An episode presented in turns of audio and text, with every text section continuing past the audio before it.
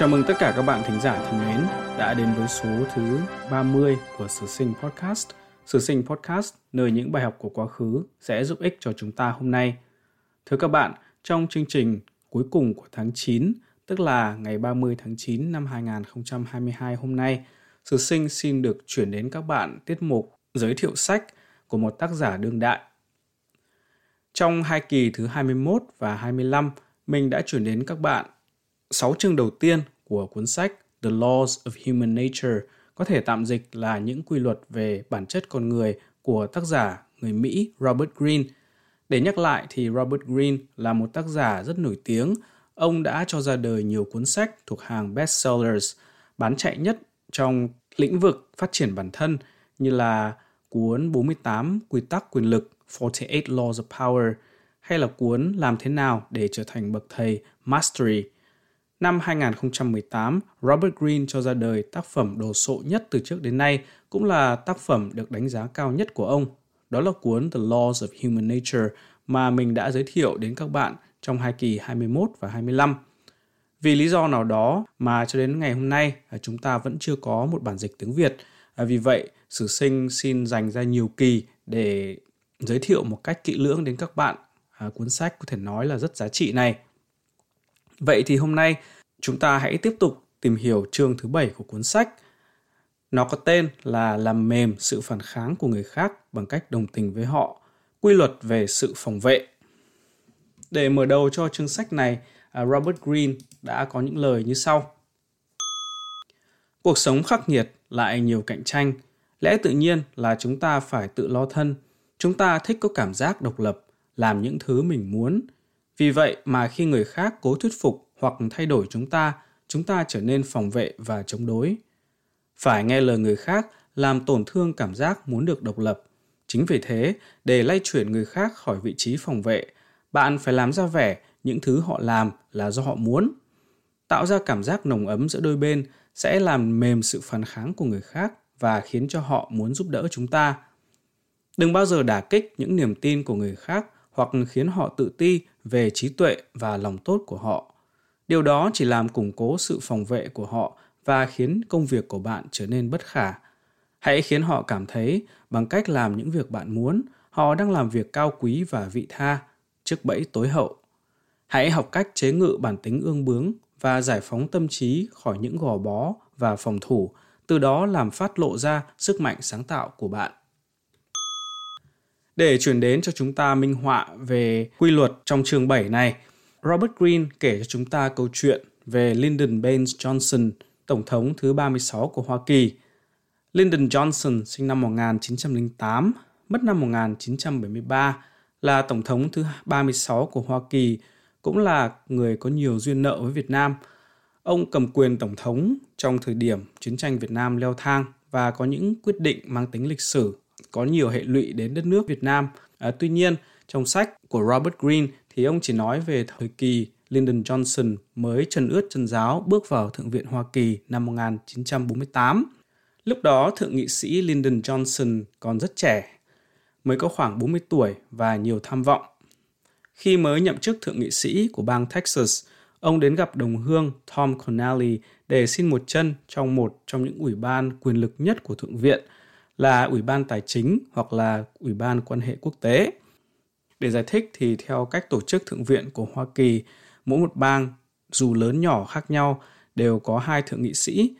Trong câu chuyện này thì Tom Connelly và Lyndon Johnson là hai thượng nghị sĩ của bang Texas. À, vị thượng nghị sĩ trẻ Lyndon Johnson mới bước chân vào thượng viện đến gặp vị đồng hương là Tom Connelly để xin một chân trong những ủy ban quyền lực nhất của thượng viện như mình vừa nói trên là Ủy ban Tài chính hoặc là Ủy ban Quan hệ Quốc tế. Để đáp lại nguyện vọng của Lyndon Johnson thì Connally đề nghị cho Lyndon Johnson vào một chân trong Ủy ban Nông nghiệp. Đây là một sự sỉ nhục vì Tom Connally biết thừa Ủy ban Nông nghiệp là một trong những ủy ban có thể coi là rẻ rách nhất của Thượng viện và không một ai quan tâm. Sau đó, Connally còn dỗ dành Johnson nói rằng à, sẽ mất một thời gian để Lyndon Johnson có thể được vào những vị trí cao hơn – một thời gian theo định nghĩa của Connelly có thể là khoảng mấy chục năm bởi vì trong trường hợp của chính Connelly, ông cũng đã phải mất đến 20 năm trong thượng viện để có được vị trí như ngày hôm nay. Không nản chí thì Lyndon Johnson đã bắt đầu trận chiến lòng người sau cuộc gặp gỡ đó. Trái với cả danh tiếng là một kẻ nóng tính, Johnson luôn tỏ ra hòa nhã vui vẻ với các đồng nghiệp ở trong thượng viện. Các thượng nghị sĩ khác luôn luôn cảm thấy rất thoải mái khi được Johnson đến thăm ở văn phòng. Johnson luôn luôn có những câu chuyện hài hước để chia sẻ với các đồng nghiệp là những thượng nghị sĩ khác. Vì là lính mới ở trong thượng viện, ông chủ động tìm gặp các nhân vật lão làng để xin lời khuyên và hỏi ý kiến. Johnson là một người được học hành tử tế, nhưng ông vốn xuất thân là con nhà lao động, cho nên là cách nói chuyện của ông rất gần gũi, dân dã, nhưng cũng không kém phần lý thú. Các thượng nghị sĩ khác thấy ông rất dễ mến, và ngay cả Tom Connelly cũng cảm thấy đã đánh giá sai Johnson. Cái này là mình liên tưởng đến cuốn sách trong gọng kiềm lịch sử của đại sứ Việt Nam Cộng hòa Hoa Kỳ ngày trước là Bùi Diễm. Ông cũng có kể rằng là trong lần đầu tiên gặp gỡ Tổng thống Mỹ Johnson, Johnson đã nói câu thành ngữ dân dã của tiếng Mỹ miền Nam khiến cho những người trong phái đoàn Việt Nam Cộng Hòa không ai hiểu mô tê gì cả. Chúng ta cũng có thể lấy đó là một ví dụ về cách nói chuyện rất là gần gũi thân mật của vị tổng thống Hoa Kỳ này. À, lúc đó thì vẫn còn đang là thượng nghị sĩ trong câu chuyện mà Robert Greene đang kể cho chúng ta. Trong trận chiến thu phục lòng người ở trong thượng viện thì đối tượng đầu tiên mà Lyndon Johnson hướng đến là Richard uh, Russell là một thượng nghị sĩ của bang Georgia, cũng là một bang miền Nam của Hoa Kỳ, à, giống như là bang Texas. Uh, Richard Russell hơn Lyndon Johnson có 11 tuổi, nhưng mà ông đã có chân ở trong thượng viện từ năm 1933 và là một trong những thượng nghị sĩ quyền lực nhất của Hoa Kỳ. Lyndon Johnson trở nên quen biết Richard Russell à, nhờ việc là cả hai người này đều phục vụ ở trong Ủy ban quân vụ của Thượng viện mà Richard Russell lại là nhân vật quyền lực số 2 ở trong ủy ban này. Lyndon Johnson tìm cách tiếp cận Richard Russell ra sức lấy lòng ông ta và gọi ông này là ông thầy à, trong nguyên bản là Old Master. Câu cửa miệng của Lyndon Johnson thời đó là bài học này là từ ông thầy đấy, à, tôi sẽ cố ghi nhớ nó. Ông thầy ở đây tức là Richard Russell. Ngày nào cả hai người cũng gặp nhau, à, nhưng mà Richard Russell à, luôn luôn thích thú được bầu bạn và trò chuyện với Lyndon Johnson. Vì Russell không có vợ con, cho nên ông thượng nghị sĩ này dành hết thời gian cho công việc. Ông và Lyndon Johnson thường là hai thượng nghị sĩ duy nhất vẫn đến văn phòng làm việc kể cả ngày Chủ nhật. Lyndon Johnson thường lân la sang văn phòng của Richard Russell để bàn chuyện công việc ngay cả khi đã tối trời, à, rồi còn mời cả Russell về nhà ăn tối. À, bà vợ của Johnson à, tên là Lady Bird, có tài nội trợ và đặc biệt là giỏi các món ăn miền Nam. Dần dần thì quan hệ giữa hai ông thượng nghị sĩ miền Nam trở nên rất gắn bó. Richard Russell là fan ruột của môn bóng chày và ông lại rất hứng thú với đề tài lịch sử là cuộc nội chiến của Hoa Kỳ. Ông ngạc nhiên thích thú phát hiện ra là Lyndon Johnson cũng có sở thích về hai đề tài này. Từ đó thì hai người thường làm bạn đồng hành trên sân bóng chày và còn bàn luận với nhau về đủ mọi đề tài. Và Richard Russell còn rất thích thú hơn nữa khi nhận ra là à, Johnson có rất nhiều quan điểm chung với ông về chuyện phân biệt giữa người da đen và người da trắng. Để giải thích thì những người đến từ các bang miền Nam của Hoa Kỳ thường mang nặng đầu óc phân biệt chủng tộc giữa người da đen và người da trắng hơn là những người đến từ miền Bắc của nước Mỹ. Cái mà người ta hay gọi là chủ nghĩa thượng đẳng da trắng hay trong tiếng Anh là white supremacy. Năm 1950, có một vận may đến với Lyndon Johnson. Ủy ban quân vụ của Thượng viện đứng đầu là một thượng nghị sĩ ở Maryland. Nhưng năm 1950 đó thì ông thượng nghị sĩ này phải đối đầu với cả một cuộc tranh cử thượng nghị sĩ ở bang của mình. Cho nên ông không có thời gian để làm việc nhiều cho Ủy ban quân vụ à, Lyndon Johnson đã tiếp cận với ông thượng nghị sĩ này và đề nghị để cho Johnson giữ chức à, chủ tịch của Ủy ban quân vụ để cho ông thượng nghị sĩ ở Maryland có thể à, tập trung vào cái việc tái tranh cử. Khi nào mà ông thượng nghị sĩ này tái cử thành công thì có thể quay lại đứng đầu Ủy ban quân vụ như trước. Tuy nhiên lời đề nghị này đã bị ông thượng nghị sĩ bang Maryland từ chối. À, sau đó phải nhờ đến sự can thiệp của Richard Russell vị thượng nghị sĩ trên mới đồng ý tạm thời nhường lại chức chủ tịch ban quân vụ trong thượng viện cho Johnson. May mắn cho Johnson là ông thượng nghị sĩ này đã không được tái bầu làm thượng nghị sĩ của bang Maryland nữa. Ông mất luôn ghế thượng nghị sĩ vì vậy không thể quay trở lại đảm nhiệm vị trí chủ tịch Ủy ban quân vụ này.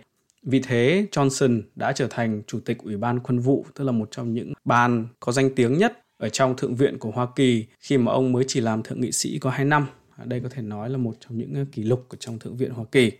Sau khi làm thân với cả Richard Russell, Lyndon Johnson quay sang chinh phục Hubert Humphrey. Hubert Humphrey cũng là một thượng nghị sĩ của Đảng Dân Chủ và gia nhập Thượng viện cùng thời gian với cả Lyndon Johnson. Điểm khác biệt là Hubert Humphrey xuất thân từ một bang ở miền Bắc của nước Mỹ có tên là South Dakota. Khi ông bước chân vào Thượng viện thì Hubert Humphrey vốn được đánh giá cao hơn Lyndon Johnson rất nhiều. Có nhiều người còn liệt Hubert Humphrey vào hàng những ứng cử viên tổng thống Hoa Kỳ trong tương lai. Nhưng Hubert Humphrey nhanh chóng làm mất lòng các đồng nghiệp ở trong Thượng viện. Nguyên do là ông tỏ ra quá ham hở trong việc đổi mới cung cách làm việc của cơ quan này. Ngay trong diễn văn màu đầu, ông đã phê phán lề lối của Thượng viện, cho rằng những cái ông thượng nghị sĩ trong Thượng viện này làm việc à, thiếu chuyên nghiệp và coi cái cơ quan này giống như là một câu lạc bộ hơn là một cơ quan công quyền. Chính vì sự phê phán đó mà Hubert Humphrey đã trở thành đối tượng bị cả thượng viện xa lánh và hắt hủi. Không có ai có cảm tình với ông. Họ ghét ông đến mức mỗi khi gặp mặt ở phòng để áo khoác cũng không thèm bắt chuyện và tìm cách tránh mặt. Cảm giác bị hắt hủi khiến Hubert Humphrey buồn nhiều khi muốn khóc. Tình cờ một ngày nọ thì Lyndon Johnson gặp gỡ Hubert Humphrey ở ga tàu và rủ Humphrey cùng bắt tàu đến văn phòng của cả hai ở Thượng viện ở thành phố Washington – Lyndon Johnson bày tỏ sự ngưỡng mộ đối với Hubert Humphrey. Ông thổ lộ rằng ông muốn giúp Hubert Humphrey ngồi vào ghế tổng thống một ngày nào đó. Lyndon Johnson thì đương nhiên là không thể làm tổng thống, tại vì ông vốn xuất thân từ một bang miền Nam. Mình xin giải thích với các bạn một chút là trong cái cuộc nội chiến Hoa Kỳ giữa hai miền Nam và miền Bắc của nước Mỹ thì miền Nam vốn ủng hộ cái việc duy trì chế độ nô lệ, miền Bắc muốn giải phóng nô lệ đó là nguyên nhân dẫn đến cái chuyện nội chiến ở Hoa Kỳ vào những năm 1860. Kết quả là miền Nam đã thua trận và từ đó thì những cái người à, thượng nghị sĩ rồi là những cái quan chức của miền Nam vẫn thường bị à, phân biệt đối xử do cái quá khứ bại trận và quan điểm phân biệt chủng tộc của những người mà đến từ miền Nam. Cho nên là thời đó, Lyndon Johnson cho rằng là người dân Mỹ nói chung vẫn chưa sẵn sàng để cho một ông thượng nghị sĩ là người miền Nam lên làm tổng thống sau khi bày tỏ sự ngưỡng mộ với Hubert Humphrey, Lyndon Johnson lại đột nhiên quay ra phê phán Hubert Humphrey mất thì giờ vào những diễn văn vô bổ. Johnson làm thân với Humphrey bằng cách chỉ cho ông ta một số những cái mánh khóe ở trong thượng viện như là điểm yếu của các thượng nghị sĩ khác và làm thế nào để thuyết phục được à, ông thượng nghị sĩ này hay ông thượng nghị sĩ kia. Quan trọng là Lyndon Johnson còn chỉ cho Hubert Humphrey cách đếm phiếu ở trong các đạo luật mà thượng viện thông qua đây chính là một vũ khí bí mật để biết được đạo luật nào sẽ được bầu, còn đạo luật nào thì sẽ không được thông qua. Nói chung là Lyndon Johnson như một người anh lớn đã biến Hubert Humphrey từ một con hủi trở nên lấy lại được uy tín với các đồng nghiệp khác trong thượng viện. Hubert Humphrey từ đó rất cảm kích à, đối với Lyndon Johnson và luôn luôn sẵn sàng đáp lại những thỉnh cầu và nguyện vọng của Lyndon Johnson.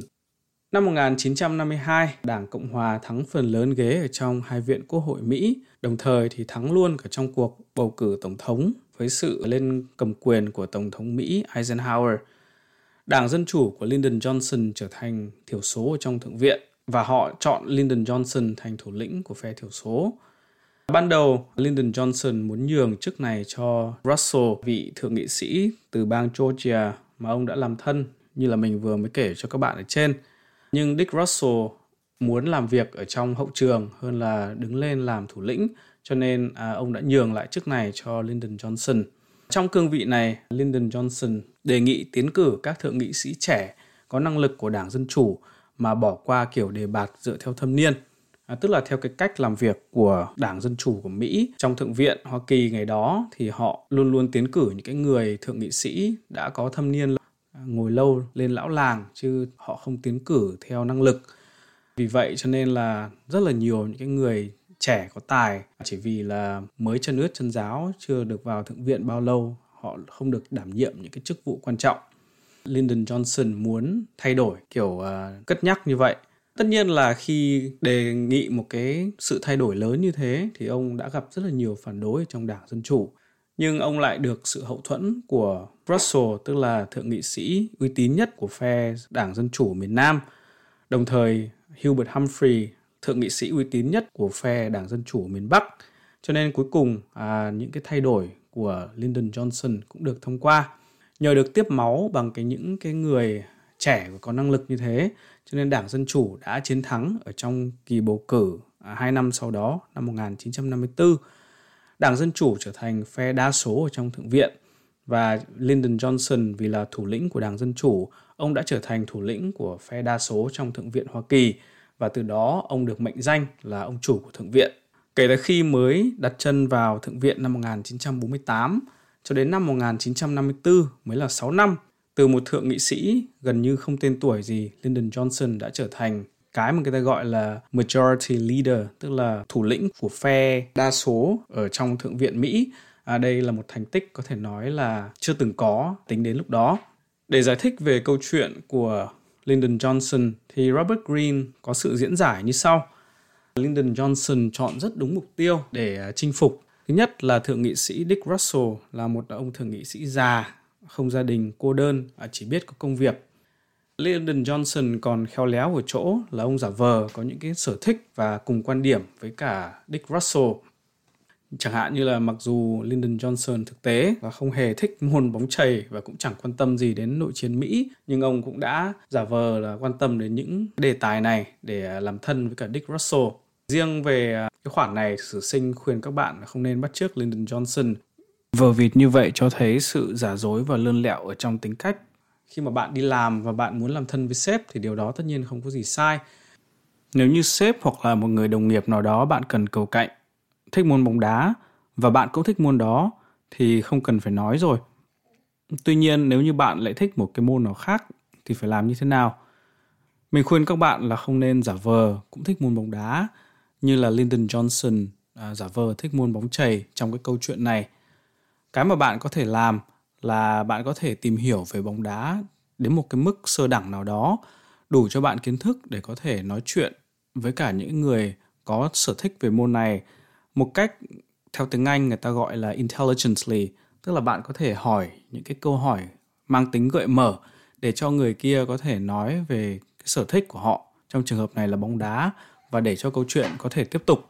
Hơn là giả vờ rằng bạn cũng là fan cuồng của bóng đá. Bởi vì nếu như bạn làm như vậy nó sẽ rất là mệt cho bạn trước sau gì bạn cũng sẽ bị phát giác trừ khi bạn là một kịch sĩ tài ba cỡ Lyndon Johnson mà một kịch sĩ tài ba cỡ Lyndon Johnson có thể nói là rất rất hiếm và rốt cục cũng sẽ vẫn bị phát hiện ra như là mình uh, sẽ trình bày với các bạn ở phần sau. Mục tiêu thứ hai mà Lyndon Johnson hướng đến là Hubert Humphrey là một thượng nghị sĩ rất có tiềm năng nhưng mà vì lý do này hay lý do khác À, bị những người khác ở trong thượng viện xa lánh. Khi bị xa lánh như vậy thì cái mà người ta cần nhất là họ cần người thấu hiểu và bầu bạn. Lyndon Johnson đã cho Hubert Humphrey, một người bạn như vậy. Vì sao mà Johnson lại tiếp cận hai con người này?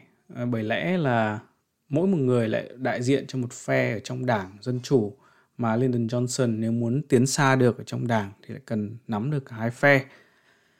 Từ đó thì Robert Greene chỉ ra cho chúng ta năm bài học cần nhớ trong cái việc thu phục lòng người. À, thứ nhất là chúng ta phải biết lắng nghe trong cuộc đối thoại với người khác. Trong khi mà nói chuyện với người khác thì chúng ta thường thích nghe mình nói hơn là thích nghe người khác nói. Tuy nhiên thì điều này cần phải được đảo ngược lại.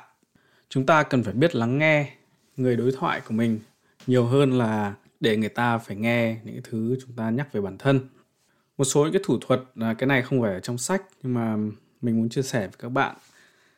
Mà mình dùng khi mà mình nói chuyện với người khác thường thì mình sẽ nhắc lại lời người ta nói bằng chính lời của mình. Điều này cho thấy là chúng ta đang thực sự lắng nghe và thấu hiểu những gì mà người ta đang nói với chúng ta. Thứ hai là chúng ta phải tạo ra được cảm giác thích hợp. Khi mà bạn nói chuyện hoặc là tiếp xúc với người khác nếu bản thân của bạn lo lắng và căng thẳng thì cái tâm lý này cũng sẽ rất là dễ lây cho người đối thoại nếu chúng ta biết hài hước một cách thích hợp thì đó sẽ là một cái thứ bôi trơn rất là quan trọng trong các cuộc nói chuyện Lyndon Johnson thì bản thân ông cũng thường bôi trơn cuộc nói chuyện đàm thoại với cả các thượng nghị sĩ khác bằng rượu hoặc là các câu đùa tếu. Bản thân ông thì uống rượu pha loãng để không bị mất tự chủ. Còn những cái người đối thoại với ông thì thường là nốc rượu, say mềm và thường để lộ ra những cái điểm yếu của mình. Ở đây lại là một cái nữa mà mình cảm thấy rằng chúng ta không nên bắt chước Lyndon Johnson. bởi vì nó cho thấy một cái gì đó rất là thủ đoạn. Bài học thứ ba, Robert Greene khuyên chúng ta là chúng ta nên xác nhận những ý kiến của ai đó về bản thân. À, phần lớn con người chúng ta thì đều nghĩ rằng mình là người tốt, à, có thiện ý, có tài giỏi, cái gì đó. À, hình ảnh đó thì đối với mỗi người nó trở nên rất gần gũi và quý giá. Cho nên là nếu như chúng ta vô tình hoặc là cố ý làm xấu hoặc là làm mâu thuẫn cái hình ảnh đó của họ thì họ rất là phật ý. À, mình xin kể một câu chuyện nó cũng nhỏ thôi nhưng để lại rất ấn tượng rất sâu sắc cho mình. À, đó là mình có quen một cái người bạn thời đại học anh chàng này cũng thể coi là một dạng playboy. À, được rất là nhiều những cái bạn gái ấy, thích. À, nhưng mà có một số những cái bạn gái ở trong lớp của mình thì lại đặc biệt không có cảm tình với anh ta. Thì khi mà mình có cái kể câu chuyện đó với cả anh chàng này thì anh ta cảm thấy cực kỳ là bị mất hứng và phật ý. Và anh ta hỏi đi hỏi lại mình là những cái bạn gái đó không thích anh ta ở điểm nào tại sao lại không thích anh ta? Và rồi cuối cùng anh ta tự an ủi bản thân rằng là chắc vì mấy đứa con gái đó không được anh ta để ý cho nên là mới có cảm giác không vui với cả người bạn này của mình. À, lúc đó thì mình cũng thấy khá là hài hước khá là buồn cười bởi vì mình không hiểu tại sao là cái câu chuyện à, rất là nhỏ như vậy chỉ vì có một vài những người con gái mà thậm chí anh ta không hề quen biết không thích hoặc không cảm tình mà anh ta cũng có vẻ à, lo lắng phật ý như thế à, nhưng về sau mình mới hiểu rằng là người bạn đó của mình cái hình ảnh về bản thân trong đầu của anh ta là một người luôn luôn được lòng phái nữ. Cho nên là cái việc mình kể cho anh ta rằng có một vài những người phụ nữ nào đó không thích anh ta nó làm đối nghịch lại với cả cái hình ảnh trong đầu này. Và vì thế cho nên là nó khiến cho anh ta cảm thấy rất bất bình. Thì đó chính là bài học mà Robert Greene khuyên chúng ta khi mà nói chuyện hoặc tiếp xúc với ai đó mà chúng ta cảm thấy người đó có một cái định nghĩa nào đó về bản thân thì chúng ta đừng nên à, phản bác lại dẫu cho rằng cái định nghĩa đó chúng ta thấy sai 10 mươi. Tất nhiên là điều này chỉ áp dụng khi mà bạn gặp những cái người bạn cần xã giao thôi. Chứ còn đối với cả những cái người thân của chúng ta thì rất cần thiết là phải có những góp ý chân thành. Chẳng hạn như là nếu như anh hoặc là chị của bạn nghĩ mình là một người ca sĩ tài năng hát rất hay trong khi họ hát rất dở nhưng họ vẫn cứ muốn cố sống cố chết theo nghiệp ca sĩ, thì có lẽ là bạn nên có những lời góp ý thẳng thắn để khuyên họ nên chọn một cái gì đó thích hợp với cả tài năng và khả năng của mình hơn. Còn những cái lời khuyên của Robert Greene ở đây là để dành cho những người mà chúng ta tiếp xúc hoặc là xã giao ở ngoài xã hội. Bài học thứ tư thì mình thấy nó cũng nà ná như là bài học thứ ba, tức là chúng ta phải xoa dịu những cái tự ti ở trong người đối thoại. Để minh họa cho cái bài học này thì Robert Greene kể cho chúng ta câu chuyện về Đức Hồng Y Richelieu là một tu sĩ kiêm chính trị gia rất nổi tiếng ở Pháp vào thế kỷ 17. Richelieu thì là chính trị gia tài giỏi, không phải bàn. Tuy nhiên thì ông cũng thử sức mình ở trong lĩnh vực thơ ca và ông cũng làm thơ nữa. Nếu như một ai đó mà khen ông là một người chính trị gia giỏi thì tất nhiên cũng chẳng có gì đáng để mà nói, tại vì cái đó ai cũng biết rồi. Khen Đức Hồng Y thơ hay là cách tốt nhất để được lọt vào mắt xanh của ngài. Khi mà một ai đó không rõ lắm hoặc là có một cảm giác thiếu tự tin về một lĩnh vực nào đó chẳng hạn như là nếu như họ dở hẳn đi thì không nói làm gì nhưng nếu như họ không dở mà cũng không giỏi và họ muốn nghĩ rằng họ giỏi thì có lẽ là chúng ta nên à, xác nhận rằng họ giỏi nếu như chúng ta muốn lấy lòng họ và bài học cuối cùng là chúng ta phải lợi dụng sự phản kháng và bướng bỉnh của người khác để đạt được mục đích của chúng ta. Thì để minh họa cho bài học này Robert Greene kể cho chúng ta câu chuyện về một cậu bé rất là tinh nghịch, tinh nghịch đến mức mà có một ngày người hiệu trưởng của trường cậu ta quyết định đình chỉ học tập của cậu này. Để thuyết phục cậu bé trở lại với cả con đường học hành thì à, mẹ của cậu đã nhắn nhủ với con rằng là ông hiệu trưởng muốn đình chỉ học tập của con là vì ông ấy muốn con thất bại trong công việc học tập của mình và ông ấy nghĩ rằng là không cho con đến trường sẽ góp phần trong cái việc khiến cho con học dở rồi có thể dẫn đến đúp lớp. Vì vậy cho nên nếu như con học dở và đúp lớp à, tức là con đã chịu thua ông ta. À, khi mà nghe được bà mẹ nói như thế thì cậu bé quyết không chịu thua. Trong khoảng thời gian về sau đó cậu quyết tâm học tập để một ngày nào đó trở thành một học sinh cực kỳ giỏi. Đó chính là bà mẹ đã dùng cái cách mà cái gọi là reverse psychology tức là cách khích tướng để cho cậu bé từ một học sinh hư thành một học sinh ờ, học giỏi cái kế khích tướng hay là reverse psychology này à, cũng được dùng rất là nhiều nếu mà chúng ta đọc những cái chuyện tàu như kiểu thủy hử hay tam quốc diễn nghĩa Trong chuyện Tam Quốc thì có cái tình huống Lưu Bị đang bị quân tàu truy đuổi rất gắt gao. Chỉ còn cách ờ, cầu cứu, hợp sức với cả Đông Ngô thì mới có hy vọng đánh lại được Tào Tháo. Gia Cát Lượng tức là quân sư của Lưu Bị được cử sang Đông Ngô gặp Tôn Quyền, thuyết phục Đông Ngô hợp tác với cả Lưu Bị. Khi mà hai bên gặp mặt nhau, à, Gia Cát Lượng không những không khuyên Tôn Quyền à, liên quân với cả Lưu Bị mà thậm chí lại còn khuyên Tôn Quyền nên hàng Tào. Mọi người đều ngỡ ngàng. Tôn quyền hỏi vì sao thì gia cát lượng đáp rằng quân tào mạnh lắm. Đánh thế nào được? Tôn quyền lại hỏi tiếp à, nếu quân tào mạnh như thế thì tại sao lưu bị không hàng? Thì gia cát lượng mới đáp rằng lưu dự châu tức là lưu bị vốn là dòng vương thất anh tài cái thế à, nếu việc chẳng xong là bởi ý trời sao có thể hàng tào? Nói như vậy chẳng khác nào nói rằng là tôn quyền là bề dưới không bằng lưu bị. Chính vì thế lại càng khiến tôn quyền không thể không đánh tào. Bởi vì nếu mà không đánh thì chứng tỏ là tôn quyền thua lưu bị rồi. Vậy thì năm bài học mà robert greene khuyên chúng ta cần ghi nhớ là gì? Thứ nhất, chúng ta phải biết lắng nghe. Thứ hai là chúng ta phải tạo cho người đối thoại có một cái cảm giác thích hợp. Thứ ba là chúng ta phải xác nhận những ý kiến của ai đó về chính bản thân họ. Thứ tư là chúng ta phải xoa dịu sự tự ti ở trong người đối thoại. Và thứ năm thì chúng ta cũng có lúc phải lợi dụng sự phản kháng và bướng bỉnh của người khác để đạt được mục đích của chúng ta. Vậy thì chiến lược cho bản thân là như thế nào? À, cái mà mình rất là thích ở của cuốn sách này ở Robert Greene đó là khi mà ông nói về những cái quy luật nào trong bản tính của con người thì ông luôn luôn đề cập đến cái quy luật đó từ hai khía cạnh. Khía cạnh thứ nhất là cái quy luật đó sẽ phô diễn ở người khác như thế nào và chúng ta phải làm sao để đối phó với cả những cái quy luật đó khi nó phát sinh ở người khác.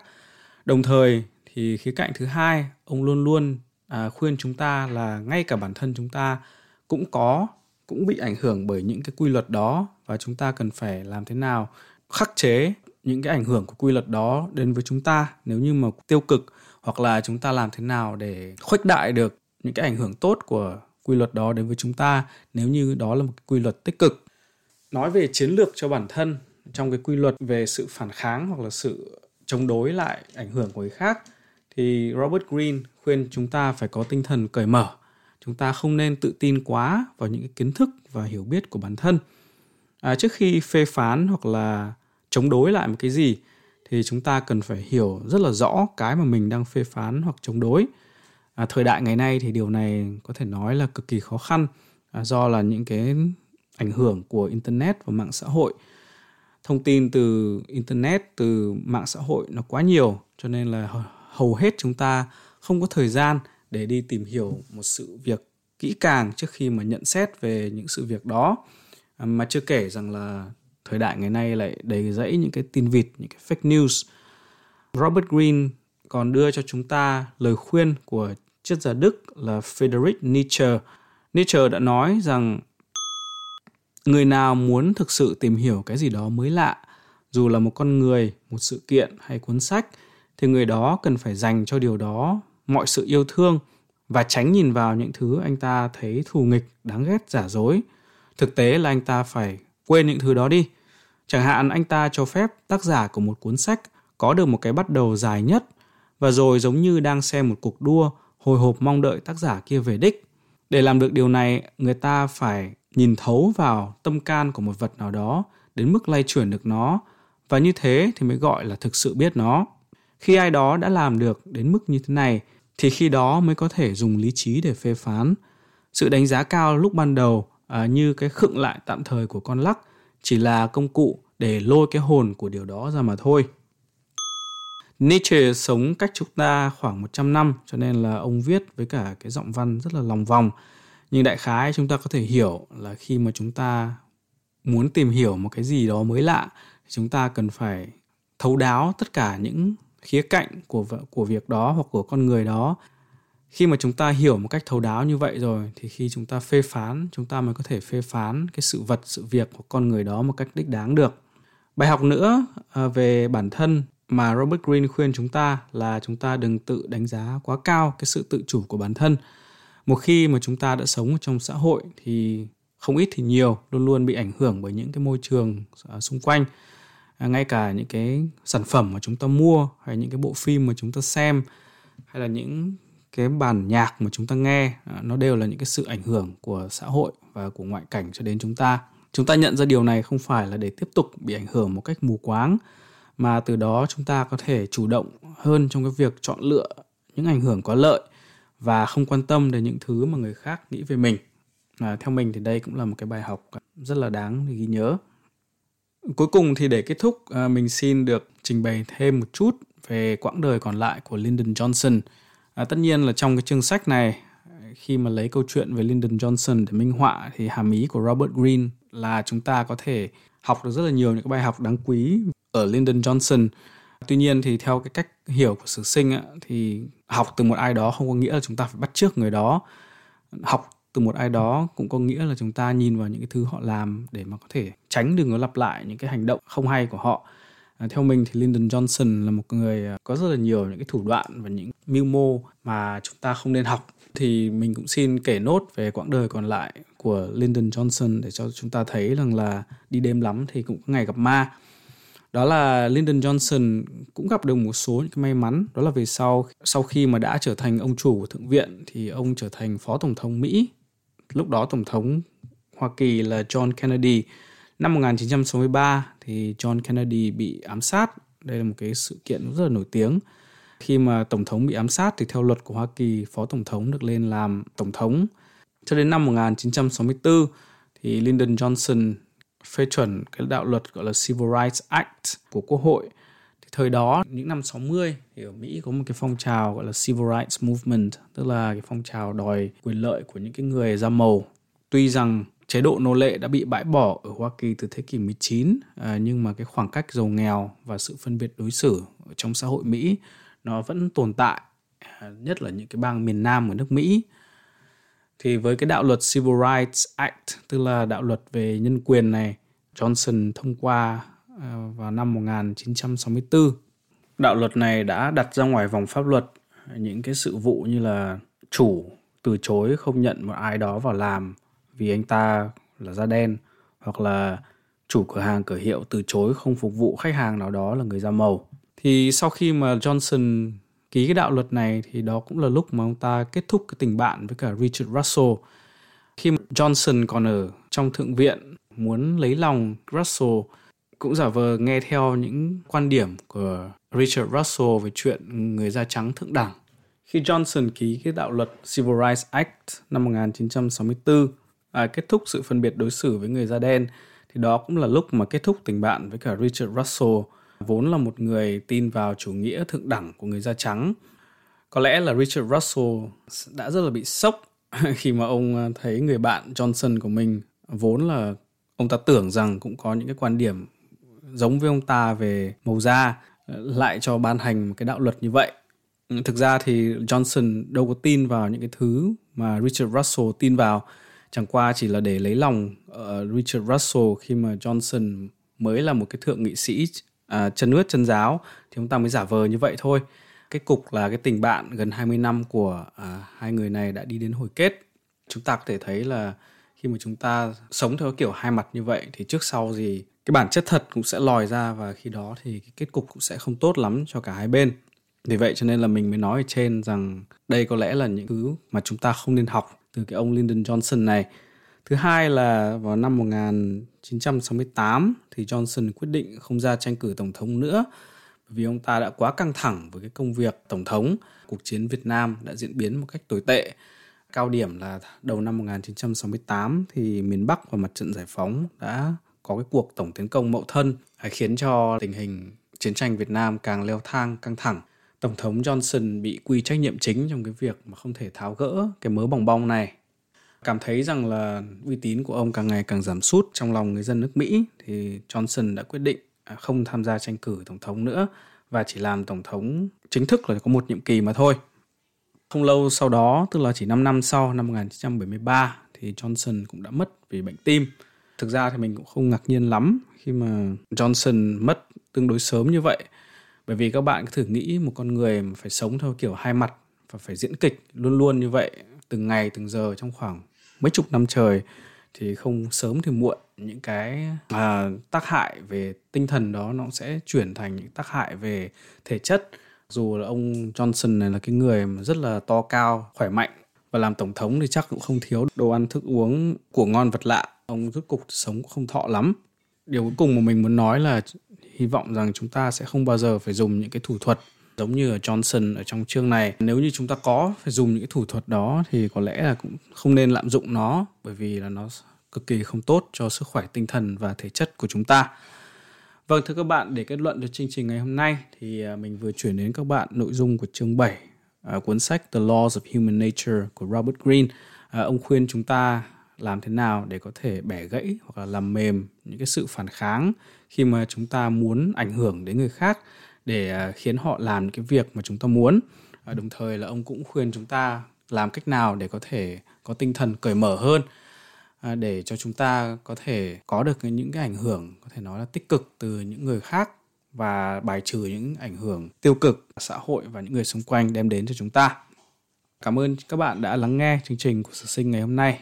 À, hy vọng là các bạn cũng đã có được một số những kiến thức mới mà có thể áp dụng trong việc đối nhân xử thế. Cảm ơn sự quan tâm theo dõi của các bạn và xin được hẹn gặp lại các bạn vào chương trình lần tới.